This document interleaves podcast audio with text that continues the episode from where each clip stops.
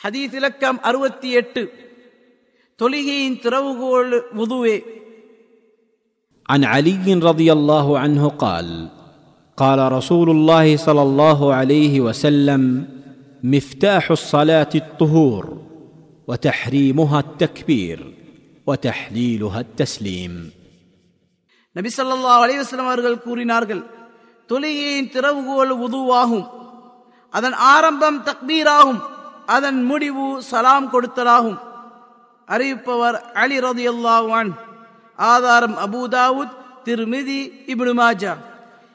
அறிவிப்பாளர் பற்றி அபுல் ஹசன் என்ற புனைப்பேருடைய அலி பின் அபி தாலிப் பின் அப்துல் முத்தலிப் அல் ஹாஷிம் அல் குரஷி ஹிஜ்ரத்துக்கு முன் இருபத்தி மூன்றாம் ஆண்டு ரஜப் பதிமூணாம் நாள் பிறந்தார்கள்.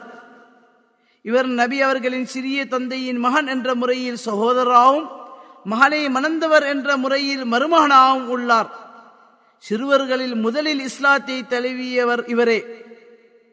பூரண சந்திரம் போல் அழகிய முகம் கொண்டவராக அலி ரதியல்லான் அவர்கள் இருந்தார்கள்.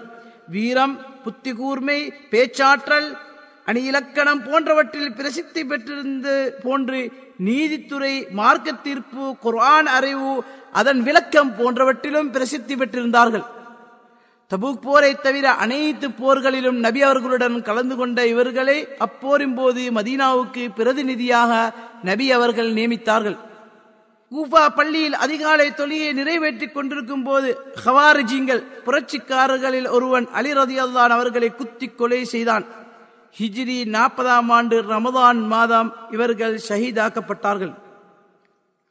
ஹதீஸிலிருந்து பெறப்பட்ட பாடங்கள். ஒன்று உது அல்லது தயமும் இல்லாமல் தொழுவது ஹராம் என்பதை இந்நபி மொழி அறிவுறுத்துகின்றது. இரண்டு ஹராமாக்கல் ஹலாலாக்கல் ஆகிய இரு சொற்களும் தொழுகையுடன் தொடர்படுவதால் இந்நபி மொழியில் அதனுடன் சேர்த்து கூறப்பட்டுள்ளது. ஆரம்ப தக்மீரானது தொழுகைக்கு முன் ஹலாலான இருந்தவற்றை ஹராமாக்கி விடுகின்றது. இறுதியில் சலாம் கொடுப்பதானது தொழிலில் ஹராமாக்கப்பட்டிருப்பவற்றை ஹலாலாக்கி விடுகின்றது. மூன்று தொழுகையில் நுழைவதற்கு தஹரீம் என்ற சொல் பயன்படுத்த காரணம் உண்ணல் பருகல் போன்ற இன்னொரு சேட்கள் தொழும்போது ஹராமாகி விடுகின்றன.